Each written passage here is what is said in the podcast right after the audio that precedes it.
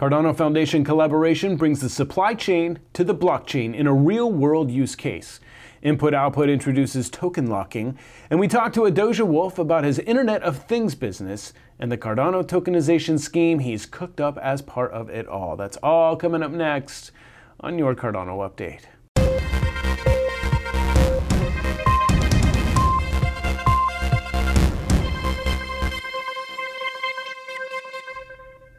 Hello, everybody, and welcome to your Cardano update. It is the 4th of December, 2020. I'm your host, James Keever.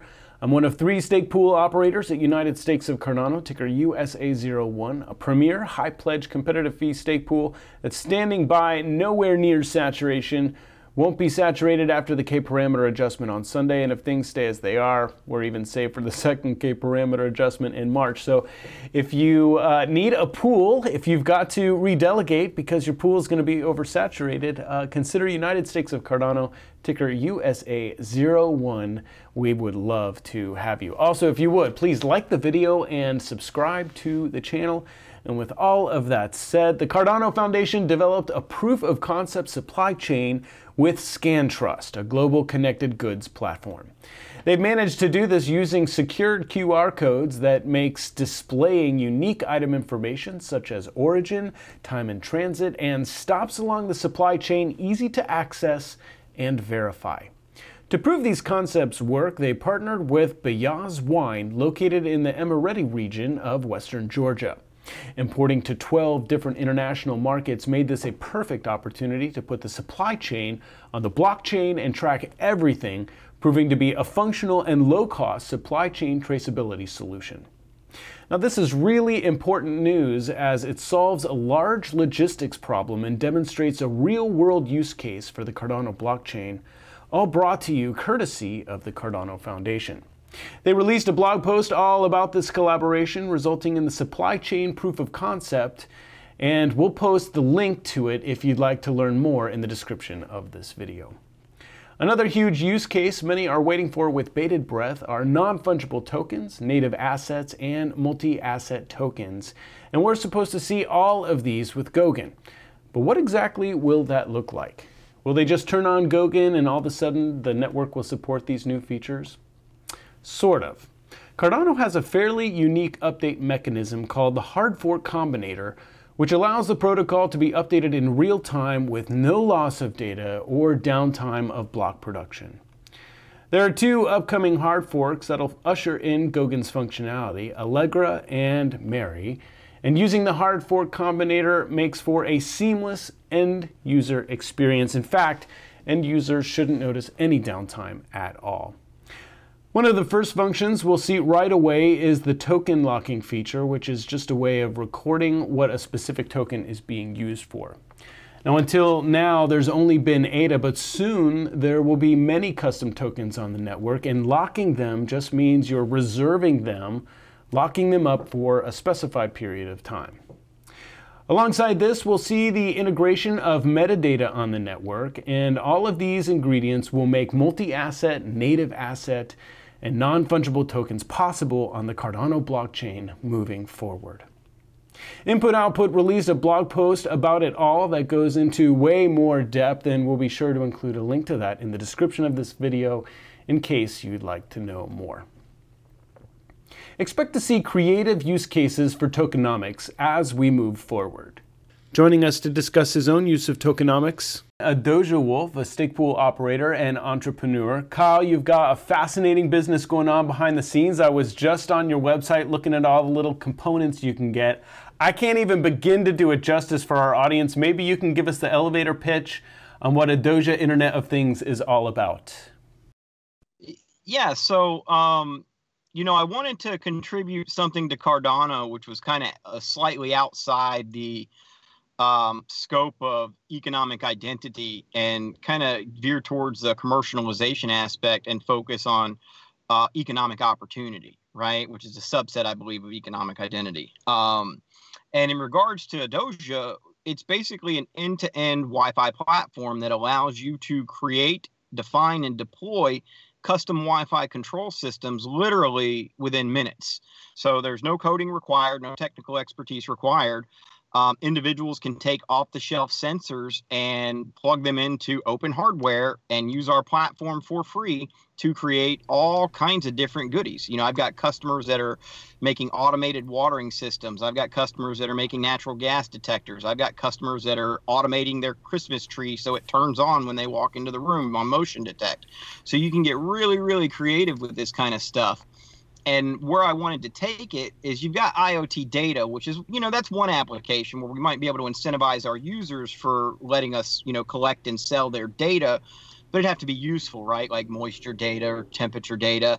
And we've got enough there to incentivize that portion of it so users can, you know, leverage the token and earn the token while we find time to monetize that. But I think the real play is Goguen, right? Where we've got our users now who are creating all kinds of different things, giving them the ability to sell and monetize or license their data profiles for other users that are less technical could just purchase profile packages, take the same open hardware, maybe watch the customer's YouTube video on how they all put it together, and then click, click. I've created an economic opportunity for builders and creators. And we can extend that to, you know, binary customizations and mm-hmm. maybe even guys that want to spin their own hardware boards. And this is all based on the ESP8266 chip, which is a relatively low power, um, small unit that has a limited digital I/O functionality. I think we're working with, you know, eight digital I/O pins there, and you know, ultimately, I want to take. And that's like, like that's almost like a single board computer, like an Arduino or a Raspberry Pi or something. Well, yeah, yeah. So the ESP8266, we use an off-the-shelf baseboard, which is actually in the form factor of an Arduino Uno R3 and you can use the Arduino IDE to flash it if you guys have to cut. You know, if you get one of these boards, you know, WeMOS D1R2 or WeMOS D1 Mini, you can flash it using the Arduino IDE using code on our Git and connect for free. Mm-hmm. Now we build I/O boards that plug into that that make it more useful but those schematics are also available as well as build files and you know BOM gerbers all everything you need to manufacture it yourself on our git if you wanted to kind of build that and sell those or monetize that or create your own creations Absolutely. you don't have to buy it.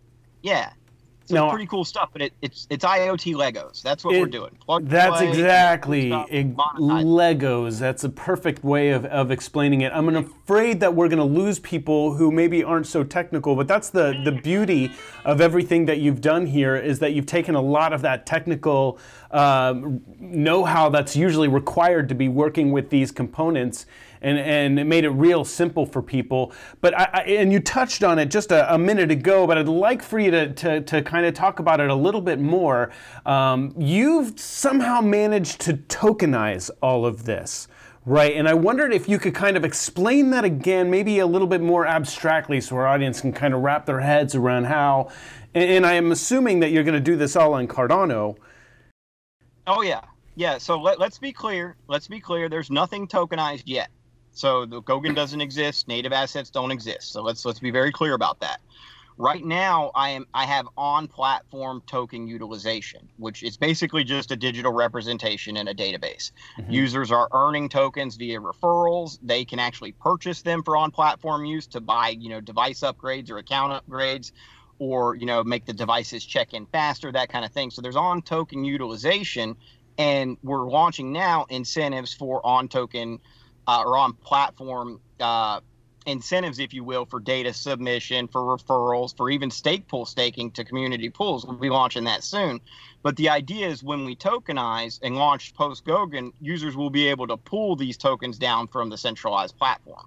So that's kind of the goal. We're getting it kind of going now, testing those measures, building out those business models, and then we're going to enable users to actually secure and, and, and pull in their token allocations. So for example, tokens can be rewarded for simply signing up and connecting a device. The first device you connect, you get some tokens. Also, once your device is confirmed and it goes undergoes a series of seven different things that we check on the back end to make sure they're not bots. Once the device confirms itself as a unique device, the, the device undergoes what's called a token lottery. Actually, the lottery occurs when it first connects and those tokens are allocated. Once it's confirmed via these seven confirmations, the device can secure those allocations. So you can get a random number of tokens just by using the platform. So that's a pretty cool incentive. But once we move into Goguen, so let's just say I've got a guy in California who grows the perfect tomatoes, right? And he's he's really perfected his profile. He's got his YouTube channel. He shows you how he does his setup. He can say, "Hey, click this button here and you can buy my profile." Right? So other users all over the world can now grow the perfect tomatoes using, you know, Bob or Alice, whoever it is, wherever they may be. So individuals can create and monetize. To further expand on that, let's say Bob used a special IO board that Jim made. So Jim has gone off and spun an IO board and he's offered that some way, shape, or form. And it's an open hardware IO board, but maybe Jim gets a little cut of that pie. And let's say Alice actually made a binary customization to tweak the watering profile a little bit. And that's what Bob is using in his entire setup. Alice can get a little cut of that pie. And that's really what the smart contract will manage in tokenization. Furthermore, um, the binaries or the devices, the hash of that will be stored on the chain so you can make sure that the binary hasn't been hacked in a lot of ways. That helps. Also, the profiles can be stored on chain as opposed to hitting a centralized database. But we'll get to a point, and I'm very close to it, that, you know, I've got the devices signing the data using Cardano wallet keys now. So data it submits to the platform, temperature, right? We know mm-hmm. it came from that device what we'll be able to do is have the devices actually sign transactions themselves. But I'm kind of probably going to wait until we get more hard, trusted hardware and we can spin IO boards around that. And I know IOG was working on stuff like that. The pandemic kind of threw that off, but there's other solutions coming. I'm just not advocating we store a lot of money on a hardware device until we can have a trusted chip to work with it. Yeah, I totally hear you. This is all really fascinating stuff, Kyle. And uh, I've got a list of links uh, if people want to find out more, that I'll put in the description of this video that they can go check out. Now, while I've got you here, you've got multiple pools that you're running. Uh, what are your thoughts on criticism stake pool operators are taking from those in the community that say this is a slap in the face to decentralization?